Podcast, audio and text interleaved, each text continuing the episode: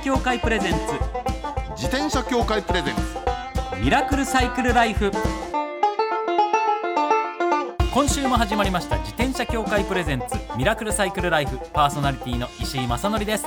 北里志です。自転車って楽しいを合言葉にサイクルライフの魅力をお伝えする自転車エンターテインメント番組です。はいまずはこちらのコーナーから。週刊自転車ニュース当番組が独断で選んだ気になる自転車ニュース。まずはこちら。ベスビーから e バイクのグラベルロード。おおベスビーあのベスビーですね。はい。うんね e バイクで有名なメーカーさんですけど、そうです。えー未舗装の道を走ることを視野に入れたグラベルロード、うんえー番組でも何度もこのねグラベルロード熱取り上げておりますけれども、ついにここまで来たかというニュースです、えー台湾初の e バイクブランドベスビーから e バイクのグラベルロードが登場です。なるほどね。いいね。ね今までクロスバイクとかロードバイクの電動アシスト e バイクあったんですよ。聞いたことありましたけどそグラベルついにここまで来ましたよ。ですね。でもグラベルはね結構いいバイク合ってるかもしれないですよ。そうなんですよね、うん。なんでかっていうとあのほら道なき道を行く人はい。って結構いるわけじゃないですか、そうですよね。そうするとね途中でやっぱその予想外に疲れちゃうなんてこともあるし、はい。でそういうところを乗り越えていくのには若干ちょっとあのーいいアシストを効かせるっていうのはええええありですからね。そうなんですよね。でうん。またこれがねデザインも写真が今週あります。かっこいいんですよね。かっこいい。かっこいいです。あちゃんとドロップなんだ。そうなんです。うんかりした感じになっておりまし。で写真ね資料の写真も結構アクロというかねうん。林道みたいなところをね。走ってる感じでそれがすごく似合う感じ。素晴らしいです。ディスクブレーキで。はい。でもねこのベスビーっていうメーカーはね。この間あの、えっとサイクルモードっていう展示会でちょっと見てきて説はい明受けたんですけどね、はい。そしたらね AI の e バイクとか作り始めててももう出るんですってもうすぐ。でこれがねなんかすげえんですよすげえっていうのは何かっていうとねはい。オートマチック変速機とはい。AI が連動するわけ、ほうほうほう。だからの乗った時から最初からね自分のもうおぼその一番楽だと思うのでビューっと行ってくれる。と坂道になってもビュー下り坂になってもビュー。ギアもアシストもそう勝手に考えて人の脚力とか踏み型の力具合とか考えてもうなんか自転車が勝手に決めてくれるわけすげえっていうね。すごいであすそんなねの出すんだっていうね。はあいろいろなもの出てきますよ。ます。ねしっかりした e バイク作ってくださってるメーカーが e グラベルロードということですから、ぜひぜひ期待していただきたいです。6月から発売の予定で、あまだなの？ねはい、これからですね、はい。えー予定価格は46万8000円あーまあそんなもんだよね。まあそれぐらいするでしょうね今の相場を言うとね。はい。はい、続いてはこちらのニュースです旅先で自転車に乗ったことがある人の割合は？えどれぐらいだろそうなんですよ、うはい。えーこれクロスマーケティングが全国の、えー20歳から69歳の男女1100人を対象に調査したんだそうです、えー旅行先でうん。自転車を利用した経験がありますか？という問いに34.1%があると答えたということです未経験だが旅行先で自転車に乗ってみたい。と回答した人は22.3%で合わせると56.4%が興味経験があることが分かったというお話なんですね。あなるほどね。あまあいいことだな。いいことだなっていうのか。あそうですか。そうですよね。これは何？輪行も含む。それからレンタサイクルも含む。みたいな感じですよね。はい。うーん。旅行先での自転車楽しいですね。楽しいもんすごくいいんですよこれね多分ね旅行先で一回自転車に乗った人は必ずねリピーターになる気がするのああ、うんなるほど。同じ場所じゃなくったって、はいああの時も自転車良かったからまた自転車乗ってみようみたいなね、ええでそれがねあのどんどん広がっていくといいなと思うんですよ。でもこあのコーナーでも結構いろんな自治体いろんな都市、いろんな町で結構シェアサイクルとか、はい。レンタサイクルとか増えてきてるってニュースもお届けしてますから。そうですね。そういうのがやりやすい環境も整ってきてるっていう面もありますもんね。そういう気がしますね。うん。本そういう意味で。えでですね、当。はい。目的や楽しみについては、うん、徒歩に比べ行動範囲が広がるそうですよとね。いう回答が最も多く、観光地を効率よく回れるうん。自分のペースで行動できるという意見が続いたそうです。いずれもいいことばっかりです。いやこれ素晴らしい、でうんあとだから観光地だとうん。特に京都とか、はいはいすごい観光客の方が多いエリアだと公共交通機関がハイシーズンだともうパンパンになってしまって乗れないとか大変なことになる時ありますもんね。あります。特に京都のバスが乗れないでしょ。そうですね。だって一つ乗り過ごして次のバス待っても次のバスがまだ満員だったりすることが僕もありますからね、経験あります。うん。そういう意味で言うとねあのコンパクトな街ですから京都とかは。自転車はぴったりですもんね。ぴったりですね。本当効率よく回れるとはい。か自分のペースで行動できるっていう意味ではそうああいう街はいいですもんあとね。ねヨーロッパでいうとあの自転車で観光って今や当たり前ですからね。あそうなんですか。アムス。テルダムだってコンコペンハーゲンだってレンタサイクルすごいじゃないですか。あそうかもしれないですね。で外国人が自転車乗って行くっていうのがねうん。もう普通になんていうのか各国語用のそのマップとか出てたりして。ああそういった地図だったり、はい。そうそうそう。インフラのねうん。インフラっていう言い方でいいんですかこれも。まあい広い意味でインフラでいいとそう思いますよ。ですね。そういった部分も確実に整ってきてるというかいい方向に向かってることは間違いないですもんね。うん日本もねっていうね、はい。なってくるといいなと。楽しみですね、はい。以上週刊自転車ニュースでした。この後はゲストコーナー先週に引き続き大の自転車好きキャスター気象予報士の酒井千佳さんをお迎えします。自転車協会プレゼンツミラクルサイクルライフ。この番組は自転車協会の提供でお送りします。自転車協会からのお知らせです。街ではライト自体がついていない自転車やブレーキをかけてもちゃんと止まらない自転車を多く見かけます。これって安全面から考えるととても怖いですよね。そこでみんなが安全な自転車に乗れるよう自転車協会では自転車安全基準を定めました。そしてその基準に適合した自転車にだけ貼られるのが BAA マークなんです。自転車活用推進法のベースになっている交通政策基本計画では BAA マーク自転車の普及を推進することも謳われています。つまり BAA マークは国も認めた自転車の安全安心の目印ということですね。自転車をお買い求めの際は BAA マークが貼ってあるかぜひチェックしてみてください。BAA マーク自転車で交通ルールを守って安全安心なサイクルライフを。BAA マークについての詳しい情報は自転車協会 BAA のウェブサイトまで。さあゲストコーナーです。先週に引き続きキャスター気象予報士の酒井千佳さんです。よろしくお願いいたします。よろしくお願いしよろします。くお願いします。酒井千佳さんは1985年5月18日のお生まれ兵庫県伊丹市のご出身。フリーのキャスター気象予報士としてご活躍。現在所有されているのはロードバイクにミニベロ。子供乗せ電動アシスト自転車の3台でございます、はい。さあ先週はいはい。お伺いしたらね、うんまさかハマると思ってなかったっていうところからうんそうなんですよ。ロードバイクの出会いがね、はいはい最悪ですもんね辛すぎて辛すぎてという思い出だったんですけれどもね。そこからでもなぜか辛い部分だけ消えて楽しかった思い出だけが残り そうなんです。もう一度この爽快感を味わいたいということで購入してしまっていましたね。もそこからミニベロも購入されてはいいろいろ使い分けられてそして今は、えーお子様が2歳のお子さん、はいお嬢、さんそうですね。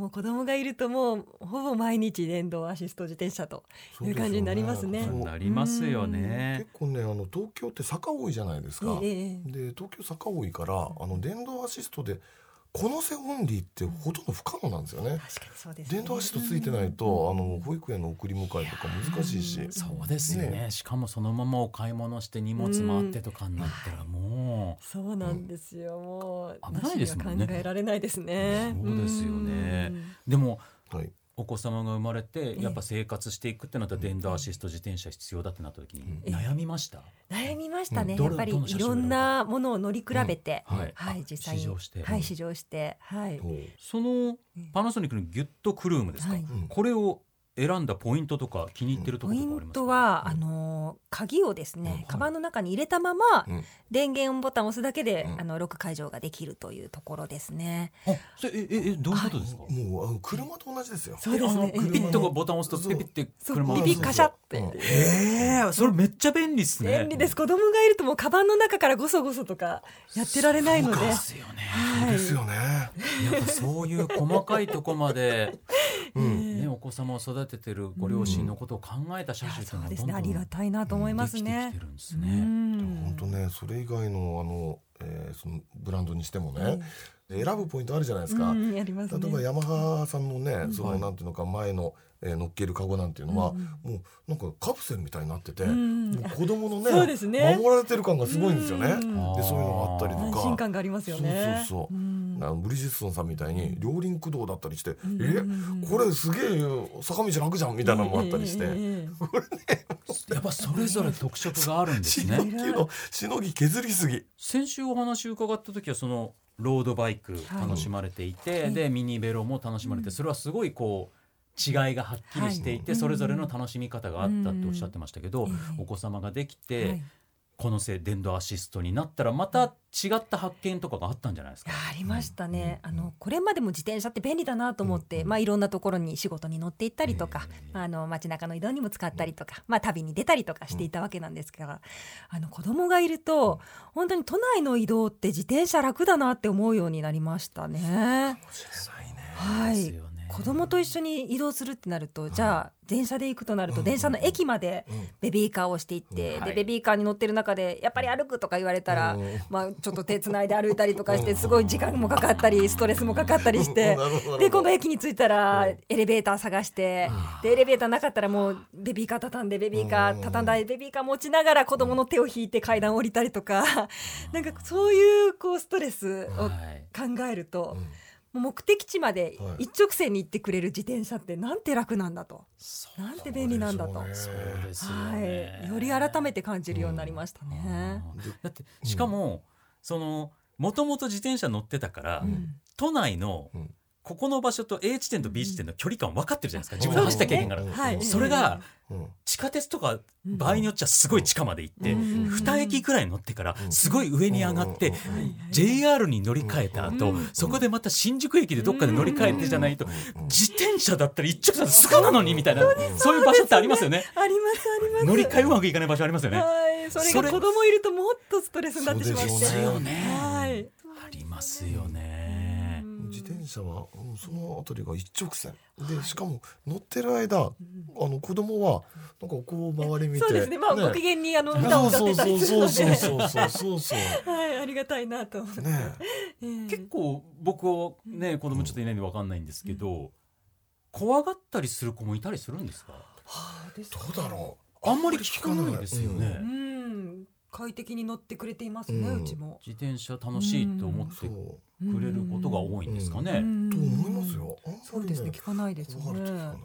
それどころか寝るでしょ。あ、寝ますね。寝ますよね。寝ます、寝ます。あれ後ろで寝られるとちょっと怖いでしょ。そうですね。なもうもう、あのシートベルトでがんじがらめにしないと、まずいぜっていうなんそうか国九十度になってるけど大丈夫かなって。そうそうそうそう思っちゃう。よくわかりますそうよですね。うん。あれでも2歳っていうと、ええまだランニングバイクとかって呼ばれるようなああいう、うん。あペダルのないのはそろ？そろ OK かもそうですね。あの使ってますうちも。あもう乗ってはいらっしゃる、、そうですね、は半年ぐらい前から、はい、使っていいいですて、ね。どあのそれは気に入楽しんで、うん。はい、乗ってくれてますね。はあよかうん。ったこれそうなはんです。楽しみです。やっぱり子供が大きくなって、うん。一緒に自転車とか楽しみたいなって思いますね。そうですようん。ね楽しいと思いますよ本当に。ね北さんもねそれ楽しんでらっしゃるわけですもんね。それこそしまなみ海道をねうんうんうん親子でサイクリングなんてのもうん最高のような気がするんですよね。いいですね。うんだってしまなみってうん。最初走った時はあの慣れてないからもうきついと思ったかもしれないけど結構あのママチャリでも行けるコースなんであええええ。うん。あの子供でも行けるといううねん。で晴れてるともう一生のいい思い出になるという。そうそうそうそうそう。ですよね。だってお母様がそれであんだけ辛い思いしたのにその 辛いかった思い出だけ消えて素敵な景色とかだけが残ってるってことですね。やっぱそういうものですよあね。でもやっぱり思い出の地なので、いつかもう一度走りたいなと思いつつ、はい。今まで来てるのでうん親子で走ってみたいですね。はこれは絶対もう血を受け継いでるんじゃないですか？ねもうすでにキックバイクうんランニングバイクも楽しんでくださってるってことだからいいけますねこれは。ええだといいですね。それで。自転車で風も感じていただいて、うんそしたらこう空模様とか分かるようになって 気象予報士にねこれだ将来的にそっちにもなっていただいてですよ。うん。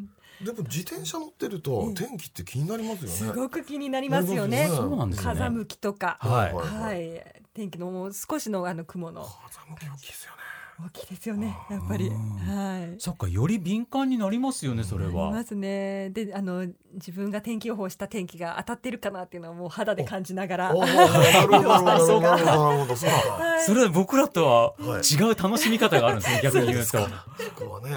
うんそうですよねでもそこ考えたらその風を感じる空気を感じるっていうことが自転車の他の乗り物と違う一番いいところでもあるじゃないですかそうですね。それをより分析的に体験されてるわけですもんね酒井さんは。そうですね。ちょっと検証のような感じで自分の予報を。最高じゃないですか。は。ないるほどいいね。うん。いやだってね風向きで言うと例えば荒川サイクリングロードにしたってね、あの玉沢にしたって、はい。あのほら朝午前中行く時は向かい風、うん。で午後もまだ向かい風みたいなたまらん時があったりするでしょ？そうなんですかね？あれは何なんですかね？季節でね変わるんですって。あの、うん海の方が陸よりもあったかいとこうで、で陸の方が海よりあったかいとこうでみたいなのあるんですよね、ななんかね。海風のね。そうなんですよ。あれがありますね。じゃあ逆に風を読んでそう。あれもうそういったことも分かるわけじゃないですか。あそうですね。こっちじゃなくて、はいそしたら例えば A 地点から B 地点に行こうとしたけどそれはもうずっと向かい風になるから、うん。あじゃあ A 地点から C 地点に今日はルートを変えようみたいなこともすぐパッと計算立つわけですね。そうですね。やっぱりあの出かけるときは風のあの向きとか考えてましたね。あまりにも向かい風で強いと、はいあちょっとこのコースやめようかなみたいなのはやっぱり考えたりしてましたね。それこそ自転車でパン屋さん巡りが好きだってお話でしたから、う。ん。ええええ向かい風側にあるパン屋は今日はやめてそうです反対側にしようかな。あ、あっちにも美味しいパン屋さんあるよなみたいなことになりますもんね。そうですね。これは風を読むというやつですね、はい。まさにさすがは産経事務所という。何を言ってるんだというね。でもそういう意味で言うと、サイクリストの方はこれから気象予報士取る人が増えてもいいかもしれないですね。そうですよね。よね、うん。本当にねあの天気と密着してますもんね。一番密着してる乗り物かもしれないと言えますもんね。まあでもまあ別に予報士を取るのは難しいじゃないですかもちろんね、もちろん難しいですけど。勉強するぐらいでそうそうそうそうそういいかもしれないですねねそう。ですね。いやちょっとでも子様がこれもう自転車乗ってくれるの間違いなさそうで楽しみですね。楽しみですね本当に。はい。ねではもうちょっとお時間になってきてしまいました。はいえー最後に普段安全にはい自転車に乗るために心がけていることを教えてください。はい、あのまあ原則ですけれども左側通行そして車道走行ですね。そうですね。はい、あのママチャリに乗っていると、うんうんうんうんどうしても初めは怖くてですね車道走行が。はいはいまあこれまでロードバイクで平気で走っていた車道が、うんうんうんこんなにも怖くなるものなんだなっていうのは感じたんですよ。ねそうなんですよね。ちょっとうん、はい、そうなんですよね。ただ子供と走あの歩道を歩いていて、こう我が物顔で走っているような自転車を見るとやっぱり怖いですし、やっぱりそこは、はい。車道を自分が走って、はい車からもしっかり認知されてっていうところを、素晴らしいそうはい意識しています。そうですね。そっちの方が結結果的には安全なんですけどはいね。そうですね。そうなんですよね。安心と安全がイコールではないっていう難しさですよねそう。ですね。ヘルメットはそうですね。被ってます。そうですよね、はい。素晴らしい、うん。大事なことでございます、皆さんもぜひ参考になさってください、ということで2週にわたってありがとうございました。ゲストは酒井千佳さんでした。またお越しください。ありがとうございました。ありがとうございましありがた。とうございました自転車協会プレゼンツミラクルサイクルライフ。最後のコーナーはサイクル大辞典5月は自転車月間ということで自転車の交通事故の件数が今増加傾向にあるということでリスナーの皆さんにより安全に自転車に乗っていただくため自転車の交通事故抑止対策自転車セーフティーアクションについて警視庁の方にお話を伺います。お話をしてくださるのは先週に引き続き警視庁交通総務課交通安全担当管理官の川島康夫さんです。よろしくお願いいたします、よろしくお願いします。もう早速なんですけども、はい。警視庁が行っている啓蒙活動が自転車セーフティーアクショうん。ンということで、今回はそのうちの一つヘルメットをかぶろうについてお話をさせていただきます。データですね。はいこれはとっても大切なことなんです。旬の話題です。はい。改めてこの取り組みについてお話をおたします。はい、えー最初からですね、ちょっと皆さんを脅かすような話になってしまって、はい。えー申し訳ないんですけども、まあ東京都内における自転車乗車中における事故死者、うん。えーこれ損傷部位を見ますと、はい。最も多いのは頭です。頭部の損傷ですね。えーまあ、そういったあの死者の割合を自転車のですね、うん。見ますと過去5年の平均でおよそ7割ということで非常に高い割合、7割になってますね。でまたあのヘルメットかぶっていない場合のはい。自転車事故の致死率というのもありまして、うんこれはかぶっている場合の約2.3倍にまで上がってしまうというそういったデータもあります。でもね、うん。4月1日から始まりましたけれども、ね努力義務化ねが、はいでもどうなんですか？実際にヘルメットかぶっている方の、まあ、実際にはまあ皆さんも見ていただいて分かる通りですね。現実にはまだまだ少ないということで最近調査したところでも、あ、大体5%程度かなっていう、まあ、そういったデータもまだそんなありもんでか？ます。すはい、な。んかね最近地域によっては割とよく見るようになった気もするんですよ、そうですね。4月1日以前に比べると、少しヘルメットをかぶってらっしゃる方見かけるなというふうにも感じてはいるんですけどでもまだまだこれはね5%うん。ということなんですけどそうするとやっぱりね川島さんとしてもメッセージをどんどん送っていかなきゃいけないということなんですけどね。具体的にはどんなメッセージを、はい、えーっとこれはまあテレビや新聞とかですね、まあ報道でもあの皆さんご承知かと思うんですけども、まあ、4月1日からすべての自転車利用者は乗車用ヘルメットをかぶるように努めなくてはならない、うん。はいはいといったことで、ヘルメットの着用が努力義務化されました。はい。まあ、これはあの自転車の事故の発生件数が多いですとか、あと自転車のまあ死亡事故のまあ主な損傷部今言ったように頭が最も多い、まあ、そういったことからですね、えー事故に遭った場合毎日遭ってしまった場合は、まあ、頭を守って命を守ろうといったことで、えー被害を極力少なくするために、まあ、とても大事なことということで、えーこのように、えーまあ、広報啓発ですかね、そうですよこれ頭を守るっていうのは要するに自転車の事故っていうのは大体これ車にひかれるみたいな形じゃないですかぶつかるっていう、はいで頭をアスファルトに投げ出されてガンとやっちゃうっていうそこですよね。そうですね。衝突した場合に、うん。まあ、頭から落ちっていう。そうそう確率が非常にあの跳ね飛ばされたとしても、頭からで、うん。えー路面アスファルトにおっしゃる通りですね。でもその、うん。イメージするのは事故って聞くとやっぱり車とかオートバイとかいろいろそういうパターンもあるんですけど、あの自転車の場合こう止めようとした時に倒れちゃうとか自分でパターンで倒れたりとかその走り出そうとしたのにフラフラっとしてうん。倒れてしまうっていう状況もあるじゃないですか。あ。それも場合によってはそのそういう事故だと大丈夫なのかな？そんなにヘルメットかぶんなくても。もうそれででも例えば歩道に止めててさあ車道に出ましょうって時にフラッとして倒れちゃったうん。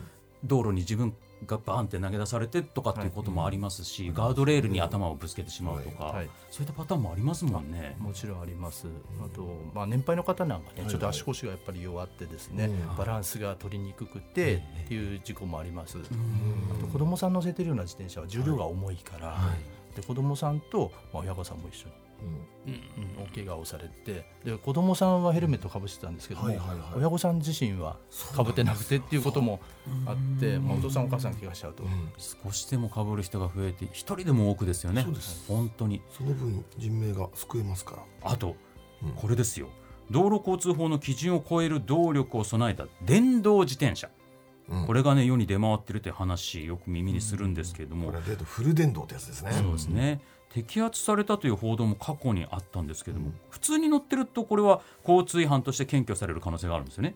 そうですね。あの、まあ、電動モーターだけで走る自転車っていうのは、はい。あのいわゆるあの電動アシスト自転車とは違いますので、はい。うんえーまあ、電動アシスト自転車はもちろん自転車ですけれども、はい。まあ、フル電動のですねえー自転車っていうのは、まあ、一見してペダルついてて自転車のようにあの見えるかもしれませんけれども、まあ、区分としては、まあ、オートバイというふうに、えーなるとじ実は思いますね。右手にス。ロットルがついてるってやつそうですね、うん。はい。とひねるとビューといっちゃうっていうね。オートバイなわけですもんね。そうですね。自転車っていう名前でうん。もし売られたとしてても、うん。自転車じゃないっていうことですので、まあ、オートバイですから、はいあの区分に応じた免許も必要ですと。か、はい。まあ、そういったことで注意でしていただく必要がつけろと。そうです。ねバックミラーもつけろと。はい。ヘルメットも当然ですしそれが歩道をビューって走るなんてもってのほかですもんね。そうですね。いやーすげえ。皆さんね、し知らずに買ってしまってる可能性っていうのもリスナーの皆さんもあると思いますんで、はい。えー本当に気をつけていただければと思います。さあ引田さん今日のお話いかがだったでしょうか？い。やいやーね。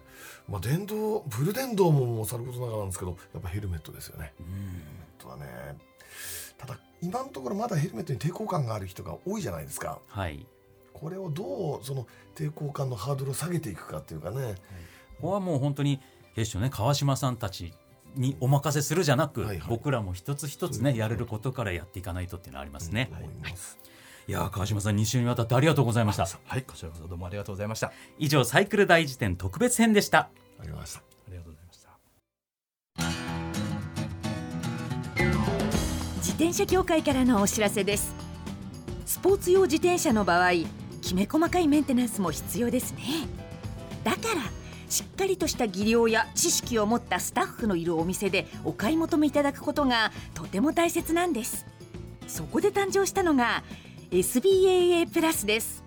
この SBAA プラスとは一定の実務経験と十分な技量を持ち自転車協会主催の試験に合格した販売者の方にだけ認定されます。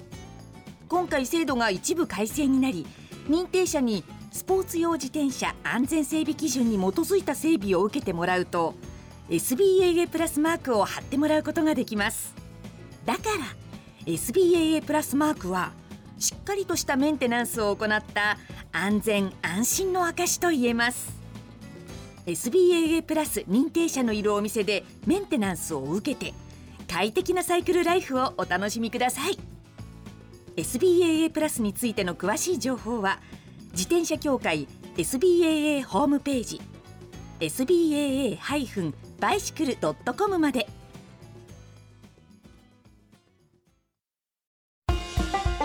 ミラクルサイクルライフそろそろお別れのお時間です。あの酒井さんなんですけど、んやっぱ最後の安全に自転車に乗るためにという質問のお返事がはい。すごく印象的だったんですけど、ん。あれだけロードバイクも乗られて、ミニベロも乗ってきたけど、やっぱり子供を乗せたら、うん。車道はやっぱり最初すごく怖くなったっていうお話っていうのが、やっぱり世のお母様方お父様もそうですけどやっぱ共通認識だと思うんですよね。そうなんだからこれがもうみんな普通に車道を走るのが当たり前な空気感がこれからどんどん醸成されていって、そしたら怖さもそうだと思う半減すると思うんですよね。みんなが乗って走ってるなら大丈夫だろうっていうこう、怖いって気持ちの方の問題がだいぶ解決されていくじゃないですか。いや本当その通りでねだってドライバーのあり方っていうのがねね。随分変わるっていうのがあのロードバイクに対しては、はい。もう今や、まあ、ロードバイクは速いから、はい。車道を取るのが当たり前だろうになってるじゃないですか、えだけどママチャリで走ってるとやっぱりね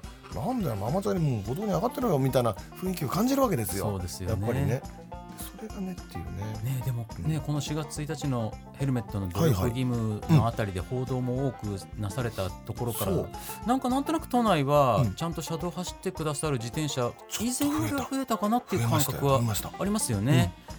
実感としてですけどね、実際の数字をねエビデンスを取れてるわけじゃないですけど、そういう感覚があるんで、こういった空気が広がっていったらいいなっていうのは今日の酒井さんの話で改めて感じましたね。思いました番組ではマイ自転車ニュースサイクリストあるある自転車脳内 BGM 募集中です。